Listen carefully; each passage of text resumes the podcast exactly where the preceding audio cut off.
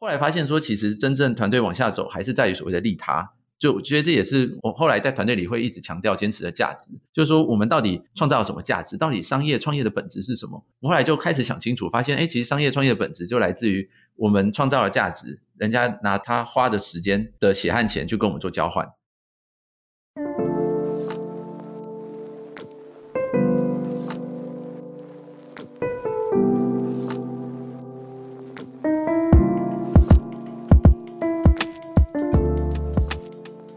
我是 MA 台北摇篮计划的 Jasmine。我们今天邀请到的这位创业家，如果你是毛小孩的呃好主人的话，可能都听过这个品牌旺喵星球。我们今天邀请到的是很注重这个宠物的营养健康，然后做宠物的这个原食的供应商旺喵星球的孙中德，他的英文名字是 Sung。Sung 跟大家打个招呼。Hello，大家好，我是旺喵星球的创办人 Sung。那我们目前。团队大概一百七十、一百八十人左右，然后成立七年多。那希望等一下的分享，嗯，对大家会有帮助。哇，好，团队一百七、一百八，这已经算是一个非常非常准中小企业了。一个新创公司经历七年有这样的规模，非常的不简单。聊一下这位清大毕业的高材生，原本是电机系跟材料系。我们认知中的材料系大概不是实物这种材料哈，但是你怎么开始选择？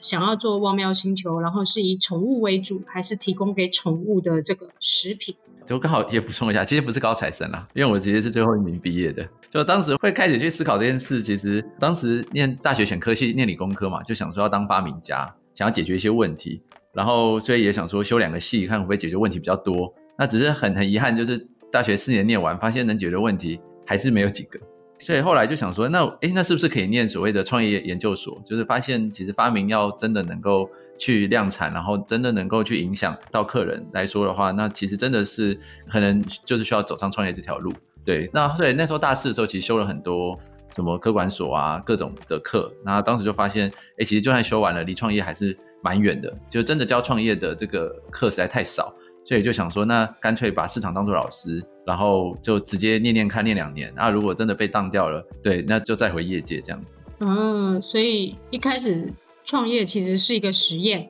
呃，是一个学习啦。就想说，如果跟同学一样，因为我当年其实数学考的还可以，是全国前一百。那当时就觉得说，哇，好像脑袋还不错啊，好像很聪明啊。那可是真的到了学校里面后，就发现。哎，怎么念都是倒数的，然后我就发现好像我没有同学们那么有热情在学业上啊，所以当时就想说，好像在乐观的我会觉得跟同学做一样的事情，可能去台积电啊，电机跟材料的它中间的连接就是固态物理嘛，固态物理就是半导体，嗯、对，然后那当时就发现说，哎，顶多当一个差不多的工程师，没有办法真的做得很出色啦，所以后来就想说，那是不是可以看一下兴趣，看一下热情在哪里，想说给自己两年的时间。所以就找题目，然后想说可以试试看创业这条路。所以宠物食品是你的热情跟兴趣所在吗？呃，其实我热情兴趣所在是解决问题，是想要发明，对对，去解决身边的问题。那当时就发现说，哎，像当年有看到一些问题，像是很小哦，就在学校的斑马线，然后同学下雨天的时候滑倒，然后就骨折。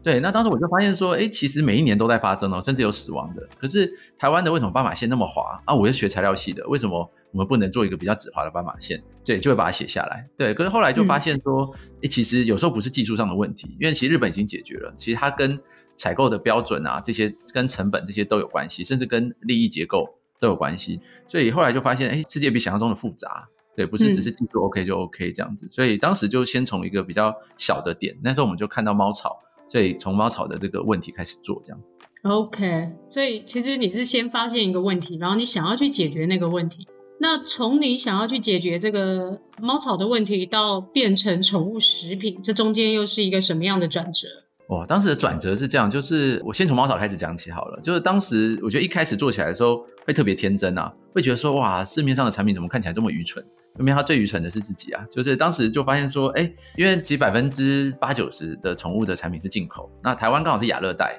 猫草是一种温带作物，在台湾种很容易发霉。当时我就思考说，那我有没有办法去解决猫草发霉的问题，当台湾的猫草王？对，那当时从猫草王的角度去切，然后我们做了三个月、四个月的实验。那以前小时候有念书学过，像是所谓的这个呃青霉素有没有？就是所谓的优势菌种，对，然后可以去帮助这个、嗯、可能用在这个我们叫酵母防霉技术，可以帮助让这个霉菌比较晚去生长，然后五天就收成了嘛。芽菜五天就收成，猫草五天收成，所以它就可以很好的去成长在台湾这个亚热带的环境。对，所以当时就很幸运，当时有突破到，然后通路上开始走。可是，在那个时候，我们甚至甚至拿到那个 U Star 的第二阶段的冠军，因为我们算是少数的公司有成绩，而且做得还不错。对，可是，在那个的一个礼拜以后，反而团队这边的同仁跟我说他累了，就一天早上跟我说累了。我说：“哎，怎么了？”我说：“那没关系，我们是马拉松嘛，我们也也努力半年了，你休息一下，明天我们再继续。”他说他心累了。嗯、对，从那个时候我就开始发现说：“哇，一个女生跟你说心累了，我觉得没救了。”对，就当时是我们的同班同学啦，对，我们一起创业这样子。所以后来才发现说：“哎，其实最大的问题是在我，是因为我们当时没有找到一个足够，就是公司的使命到底是什么？我们是解决了一个问题，嗯、没错，可是它是一个单点的问题，好像不是一个公司持续。”可以有一个很好的这个北极星的一个指引的方向，然后所以当时我就说好，那给我两个月的时间，如果我们真的找不到下一步，对，那我们就解散这样子。所以所以当时的转折点从这边开始，然后那当时我们发现猫草是一个产品，是一种所谓的休闲品，就是它是一种体验型的产品，可是它的频次使用的频率其实很低，它的周期很长。他要九个月、十个月才回来。嗯、可是当时我们就算品牌做得好，就算我们当时说，哎，送你送到好为止，因为市面上种不好嘛，对。然后他们说很正常，那我送你送到好为止。这样的状况下，其实九九个月、十个月以后，他也忘记那个品牌叫什么了。对，所以我们就发现说，我们好像解决的是一个很小很小的一个点，很小很小的问题，它不够痛。对，所以到后来真的切入到宠物食品的部分，也是因为从小养宠物嘛，就虽然很爱宠物，那当时就有一个印象，就是说，哎，宠物的东西好贵哦。宠物食品很贵，从小就有这个印象。对，那时候我们就思考说，诶，为什么一个小小的八十克的罐头，超小超小的，那猫咪一天要吃两餐，猫咪才五公斤，可是它这样一天吃下来要要两百块，会觉得没有道理啊，比鸡腿便当还贵啊，比我的餐费还贵。对，我会觉得说，怎么这么愚蠢？就是哪里出了问题？你不要这样，你这样得罪很多客户哦。对对对，没有，我说愚蠢是自己，我想说，诶，是不是自己出了什么问题？没有想清楚。对，对，对，是自己没有去吃三百块的便当啊？对，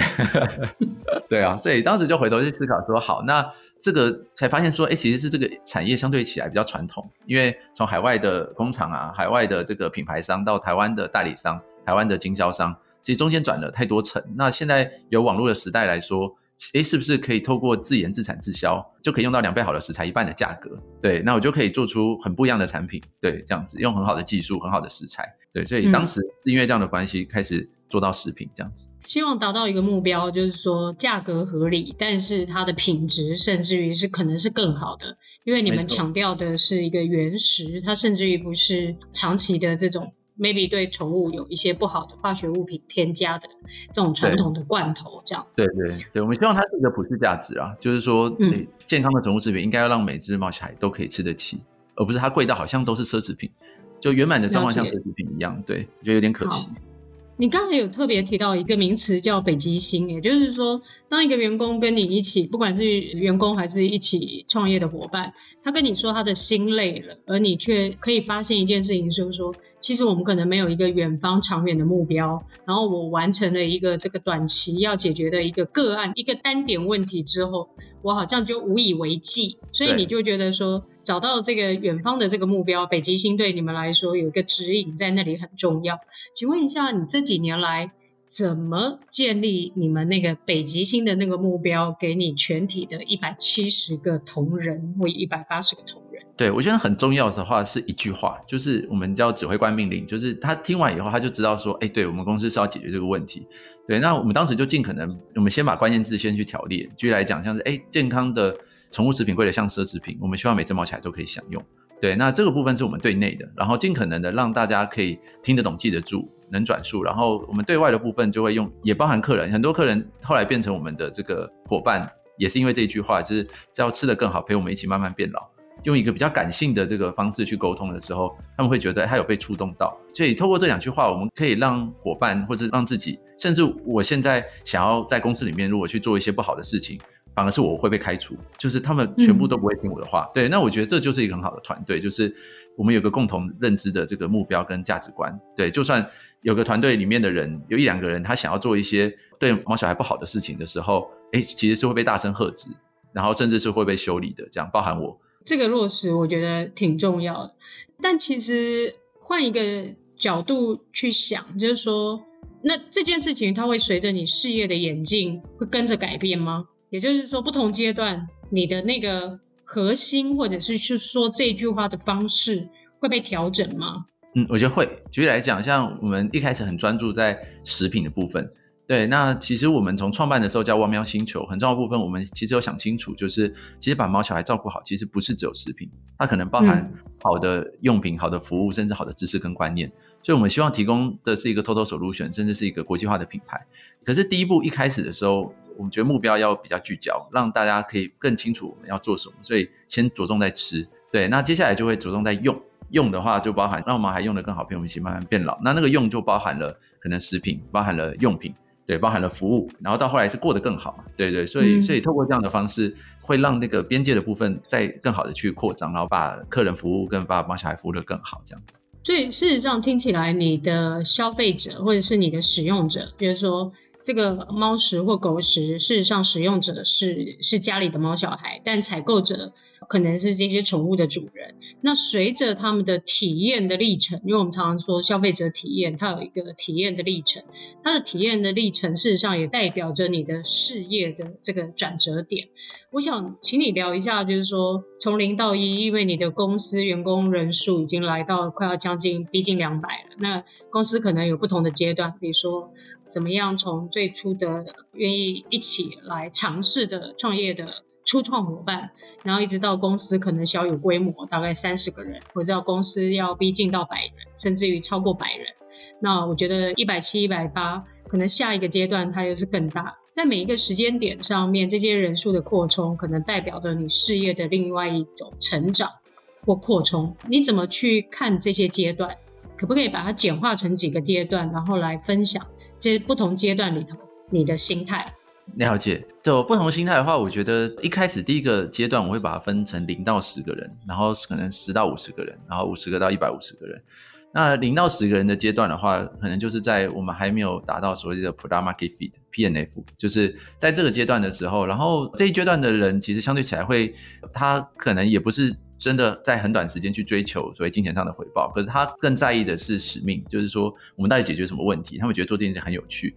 而且更常见的是相对起来是比较偏财。对，那偏财的部分就是说他可能很爱自由，很潇洒，可是他在某一方面能力特别强，他一个地方点的很满，其他的部分特别差。这是在这个阶段比较常见的伙伴，包含我自己。嗯、对，所以在零到十个人的时候，他会长成这样子。那这个阶段来说，也刚好可以分享一下我们。当时在心态的转折，我发现，哎，当时跨过去有一个蛮关键的点，就是我们当时后来想清楚钱要怎么花这件事情。就是说，在那个阶段来说，其实我当时问了很多的前辈，问说，哎，那到底钱要怎么去应用？当时就说，哎，钱要花在刀口上，可我们根本不知道什么是刀口。对，然后零到十那个时候，大概到八到九十个人的时候，我们后来想清楚了，就是那个刀口，其实如果用白话文来讲，就是顾客感受到的才叫刀口，顾客感受不到的就不是。对，所以举例来讲，我们当时有拿到补助，甚至有一些卖掉产品的这个营营收进来。对，可是不同的团队，有些是拿去整理办公室，然后买了印表机，然后弄得美美的。对，那我们当时是连当时要称种子，有吗？猫草的那个种子的那个称。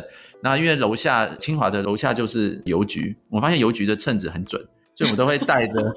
带着接近好几公斤的种子在那边慢慢称，那当时那个邮局的阿姨都都会觉得说，哎，这个怎么怪怪的？这个学生怪怪的，这样对。可是我觉得也是从这么小的地方，我们就觉得每个钱都要把它省下来，对。然后从这之后是第一个，我觉得从花钱的方式的态度开始有一些调整，然后再来的话，我觉得在团队的部分的认知上面，呃，以前是希望每个人都快乐，当时的想象。有个偏见，因为也没有工作过，就觉得说，哎，我希望人人好，然后不要是传统老板的样子，对。可是越是这样子，越发现大家不快乐，然后越多的反馈是跟我说，哎，宗德你要有老板的样子，你要有主管的样子。对，我想说，哎，到底问题出在哪里？后来发现很大的原因就在于说，其实真的还是要所谓的讲善法恶，就是说，大家要有一个很好的标准，而不是有点像是这个所谓的共产，就是说，哎，大家都拿一样的薪水，然后大家都有同样的梦想，然后一起努力，这这样的世界，大同世界是不太存在的。嗯，对，所以这个是我们当时零到十人，我记得当时到十个人的时候，我们人掉到只剩五个人。对，那在这个过程中里面，就是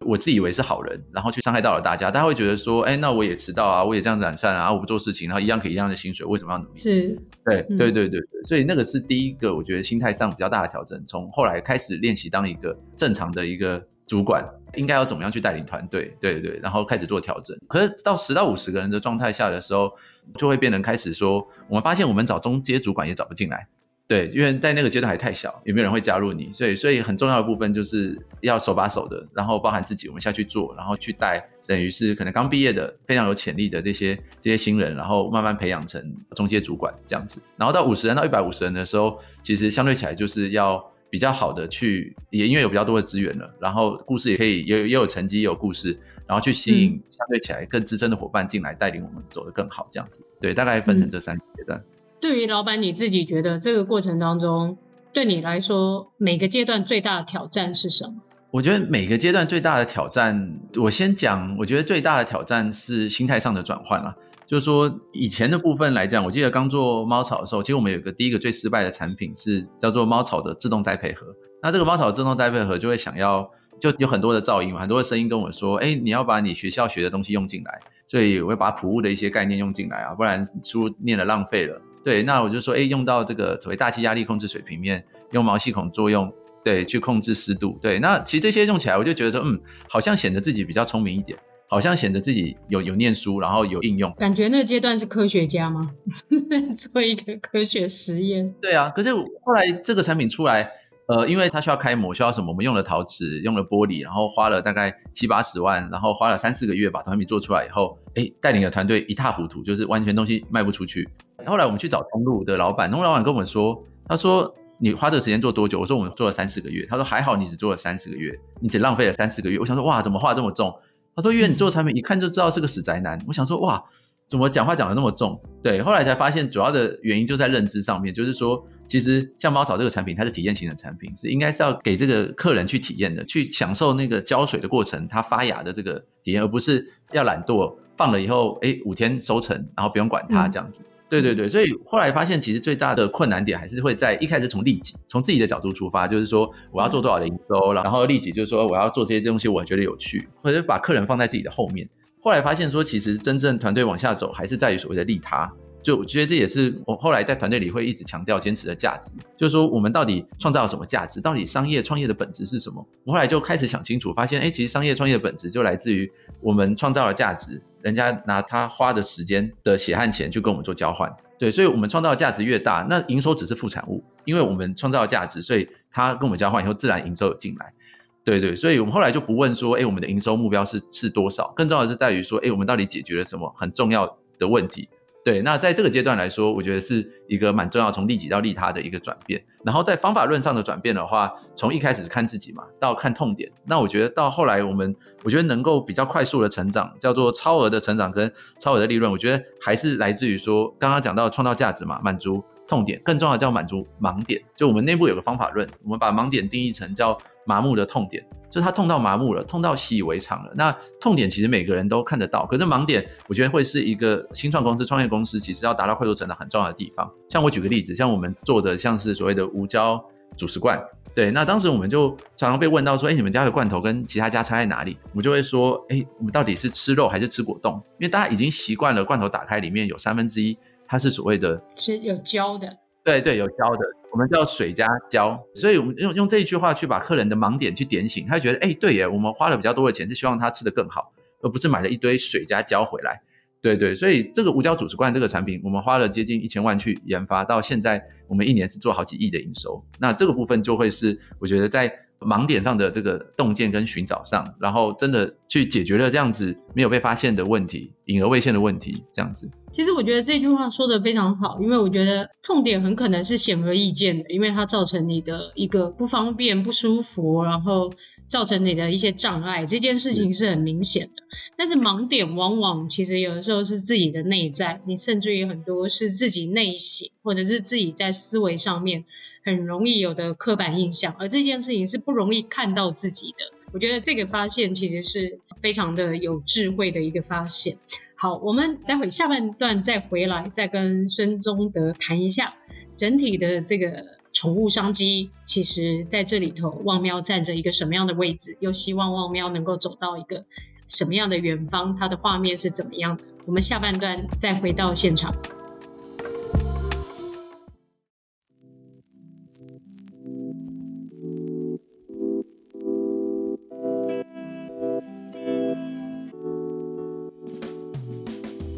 汪喵星球相信，健康的宠物食品不是奢侈品，要能让每只毛小孩长期享用。全系列的产品皆由专业兽医师、营养配方师把关，针对猫咪、狗狗不同年龄层所需要的营养需求精心调配。对于给毛孩吃的食物，汪喵星球秉持着三大坚持：安全第一、营养均衡、公开透明。而台湾每五位毛孩家长，就有一位是汪喵星球的会员，累积热销超过千万毛孩罐罐。汪喵星球打造安全健康的产品，就是希望让毛孩吃得更好，陪我们一起慢慢变老。好的，欢迎各位听众朋友再回到我们的现场。今天的受邀来宾是汪喵星球孙中德桑。现在我想大家收听节目的此刻当下，应该台湾还是在受疫情影响当中的。那上，请问一下，汪喵星球在这一波疫情中有没有受到任何的影响？你怎么去面对现在的经营处境？对，其实影响蛮大的。就是虽然我们做的是食品，那食品部分毛小孩还是要吃嘛。那可是，在供应链的部分就会变得特别困难。那供应链的部分来说，包含了就货货会收不进来，对，就是外面他们这个是要缺货嘛，然后货柜卡。那还有带来部分就是，呃，线上的订单增加了以后，反而也排挤到我们原来我们有一大部分是线上的这个订单的这个寄出，那就货会开始变得送不出去，然后更困难的是包不了，因为要分流。那分流的部分，我们很怕说，诶，一个重一个隔离，可能十四天仓库关起来，十四天大家都没办法包货，那公司就要倒闭了，非常恐怖。所以其实就会重伤嘛，对，所以就变成包货的部分，我们就变成好，你要上下班接近。啊，十八个小时分两班制，然后让人流少一点，包的慢一点，然后然后去发货。可是包的人变少了，包的速度变慢了，然后可是订单又增加了，对，越累积越多，那就会变成就很多的客诉，包含包含了通路上面的抱怨，包含了客人的抱怨这样子。所以一般来说，现在在受疫情影响，大家直接的冲击其实是营业额的衰退嘛，因为生意做不了。那反而望喵面临的其实是营运的调度，因为不管是你的这个供应商，也就是你的原料，或者是说其实你的生产线上面的这个调度，那甚至于是你自己在。客户面对的这个 client service 的这个部分，所以整个营运调度的这个部分，你自己是怎么在应对这个部分的问题？对，在营运调度上来说的话，会就会像刚刚那样子，我们先把可能会发生的状况，A 货可能会送不出去，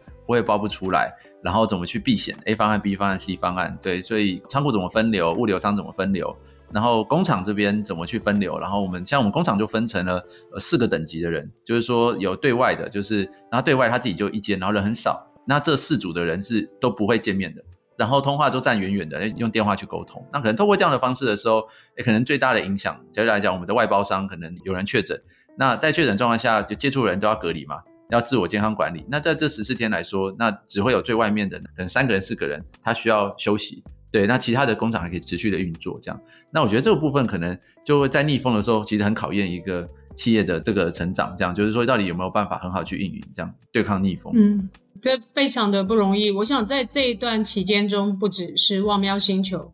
我觉得第一个首要冲击，当然大家失去了做生意的机会，因为这个交易的方式，还有因为第三级的这个戒备，让大家在日常生活上面所有行为的改变。所以通常就是第一个，它少掉它的营业额，这是最首当其冲的冲击。第二个部分反而是它的工作方法的改变。如果这是我们一般是在 office 里面工作方法的改变，我想现在大家应该适应的差不多了。但是事实上，如果你事实上你还是必须做客户服务的，在所有的这个调度上面，我倒觉得在这个时候反而是所有的弹性应变的这个第一个，你的速度、你的弹性，然后你的这个。Solution 的多元的这个 support 的这个日常的这个养成是非常重要的。我听到很多同学其实现在受的是这个部分的冲击，以及他真的在应变的是这一块。好，那我想汪喵星球现在有一个非常好的基础。那我们当然也同时了解到，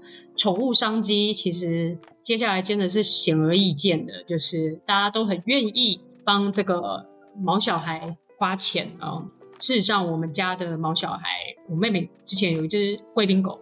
陪了我们从二零零六年到今年年初才刚去天堂。这样，它最后在生病的时候，其实一个月我们要为它在它身上花到的钱，大概一个月要花到两万多块。这个大家是很舍得帮花钱在这个上面，所以整个宠物商机其实是非常大的。旺喵怎么看你自己在这个宠物市场上的位置？这个阶段，这边可以分享一下。其实我这边会分享的看法，可能跟外面看到的样子会不太一样。那这其实也是有数据的，就是台湾一年的人的食品市场是六千五百亿，宠物的食品市场大概两百亿。其实大概宠物的大概占人的这个市场里面只有三 percent。那大家可能会觉得三 percent，哎，虽然听起来很少，那看成长率啊，那宠物的成长很快嘛，因为大家养宠物，大家很愿意花钱。对，可是其实最容易看的是对于这个只数的增加的成长。那我们后来其实，在数据上发现，数据的每一年养猫狗的这个总整体数量的这个增加，其实就四 percent。对，所以其实这是一个完全呃算是很红海、效率竞争的这个市场啊。所以其实有非常非常多的品牌。每一年都在诞生，可是更多的品牌它收掉。那这个部分也包含了，因为大家也从外面看看起来，哎，好像哎，宠物商机啊，看起来很棒，所以更多的很多人的这个市场的巨头也都会在整合投资整合进来。所以我们在看这个市场的时候，其实我们是非常战战兢兢的，就是说每一年的市场比每一年更恶化。像我当年出来做的时候，当年宠物食品贵的像奢侈品嘛，那到现在从当时像德冠好了，一罐当时可能一百二，到现在可能一罐六十块。台湾的宠物市场常常碰到一个状况，就也是代理商我们碰到的困境，就是呃，我们常常是在帮国外的这些大厂去打工。为什么？当没有自产能力的时候，或者品牌能力的时候，国外的这些品牌商他会压货，就是说好，那你现在是半年一个货柜，到四个月压你货柜，两个月压你货柜，你没办法收这么多货柜，没关系，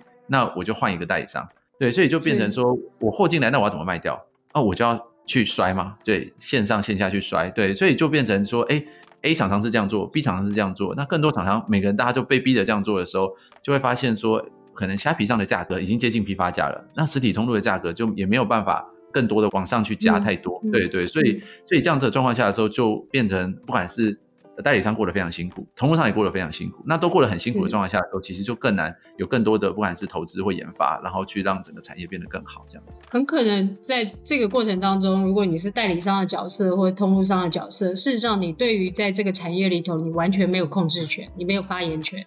对，就是所有的主导可能来自原厂，对，相对比较困难一点，对，对。所以事实上，那旺喵怎么健全自己的体质，或者去创造优势，让你能够在这个市场上面，呃的位置处于一个至少要是一个不败之地，或者是还有更大的空间可以去成长。在这部分来说的话，因为我们看得到整个市场恶化的状况，那在这样的状况下的时候，其实我们主要就两个点。第一个部分就是一样，就是因为我们有不同的成本结构跟游戏规则。在不同成本结构跟游戏规则下面的时候，我们持续研发去推出世代交替的好产品。那我们去满足了这些世代交替，因为呃不同的年龄层，它的成长对于宠物的认知是不一样的，照顾的方式是不一样的。那这些新的需求的产生，我们用新的技术、新的方式去满足他们。那这个是研发上面我们要持续做到被需要的部分。那另外在营运面的部分的话，这也是为什么像我们在苗栗投了一个接近四五亿的厂的原因，就是。我们发现，其实宠物产业很重要部分，它还是所谓的食品产业、传统产业。它很重要的所谓规模化，就是你要有非常好的方式，才有办法做出品质很好，然后产量很好，对，然后价格很好的这这一系列的这个这个服务。所以我们会在这个呃垂直领域上面的投资，就包含上游的这边的投资的这个钱会很多。而且投了以后，我们也发现一个很困难的事情，就是像营收每一百块，其实净利率能够在五到十 percent 就很不错了。对，那真的还钱也只能拿净利来还，没办法拿营收来还，因为还没扣掉成本嘛，嗯、还没有扣掉食材，没有扣掉人的管理成本这些。那一百块我只能还五块，我多少钱可以还四亿？其实要乘以二十倍，嗯、我要八十亿才能还还四亿。所以我就觉得说，其实创业有另外一条路，其实我觉得有点像在做公益啦，就是这条路来说，真的要做出很不一样的事情，人家为什么不做？是因为真的做这条路太苦了。对，那我就觉得说，我们很珍惜这个舞台啦，就是说，就就算我们真的要累积，可能十几年才有办法把这个厂还完，但我觉得这是对的事情，我们还是持续把它做好，这样。嗯，有没有想象一个画面？五年后的汪喵星球是一个什么样的光景？对我们，我们希望五年后的汪喵星球，它一样是一个叫做被需要的品牌。就是说，我们持续做的是被需要的产品，而是不是做很多 me too、me 一百跟人家一模一样的产品。然后另外部分就是，呃，我们在国际化的部分来讲，因为我们现在海外每一年的成长其实是超过五十到一百 percent 的，其实成长速度非常快。对，那我们也希望在海外的部分，从台湾从我们原来的所谓的猫草王，到所谓的生死王，到罐头王，到现在我们慢慢接近所谓的宠物网。对，那我们希望可以变成亚洲这边的宠物网这样子，希望五年可以往这个方向，可以照顾更多的毛小孩。所以是有在放眼这个在台湾以外的市场。呃，是对，我们现在海外的营收，其实占我们整体营收已经快接近三十 percent 了，已经快接近三十 percent，对，是非常不容易。OK，非常好。最后，我想问一下，对这个我们的听众朋友，同样在创业这条路上的其他的朋友，你有什么样的建议？其实建议不敢说，不过我觉得，如果是给当年自己的建议啦，就是说，其实这个中间有一个比较大的体悟，就是我记得刚创业的时候，在这过程中常常碰到一些声音，像是说，哎，那你创业如果失败了，那你不是这段时间就浪费了？对，或者说哇，你现在做的做的很棒，对啊，那当时嘲笑你的人有没有觉得怎么样？其实我觉我就发现说，其实这两种声音都有一个共性，那个共性就是在思考这个或理解价值的方式是所谓的结果论，就是他是拿结果去评断说，哎，现在做的事情有没有价值？对，可是。我后来就发现说，哎，其实真正在思考这件事情的时候，可能要反过来想，用另外一个方式去思考，就是说，如果举个例子，现在我们可能过得还可以，可是如果过两三年，我们的公司收掉了，这其实也很有可能，我们下去了。那下去的时候，我会不会又回头球去思考说，早知道当年就不要创业了，然后我这一整年，我这十年我都浪费了？它绝对不是嘛，而是说在这个过程中里面，我们创造了什么价值，我们学习到了什么，也是因为这样子，可能反而更容易去面对一些困难，因为。我们会觉得，哎，其实过程比结果更重要。过程中我们创造了什么？我们学习到了什么？那也是因为这样的心情，会觉得哇，碰到困难很爽。因为如果能够克服了，就代表哎，我们又变得更强了。对，我们又可以创造更大的价值。对，学到了，体验到了，其实这个就是一个很重要的成果。就是说，过程中每一个过程，它其实都是一个结果，它是不同的单点的结果的累积。那这件事情也是非常重要。好的，今天非常谢谢孙中德。我觉得今天有几个重点在过程当中访谈，我真的觉得还蛮惊艳的，而且是很肯定的。第一个是，其实你的企业就需要一个像是北极星一样的这个指引的方向，不管你把它当做是一个企业文化的根基，或你把它当做你未来发展的一个愿景，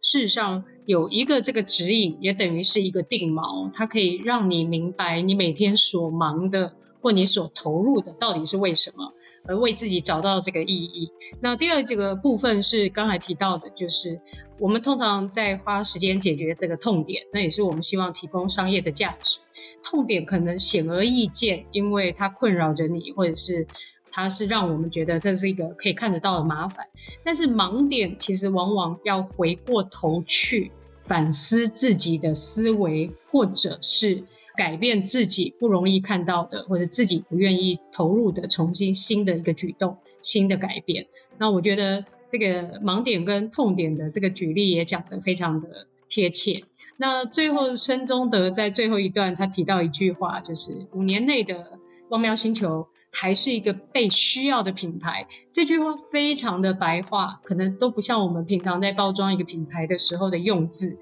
但是被需要的品牌这件事情，其实讲到了就是市场上面消费者对你的肯定。我觉得这是一个非常直白的一个说法，然后也让我们觉得在做的事情可以对消费者产生价值。那再一次谢谢这个汪喵星球的孙中德参加今天的节目。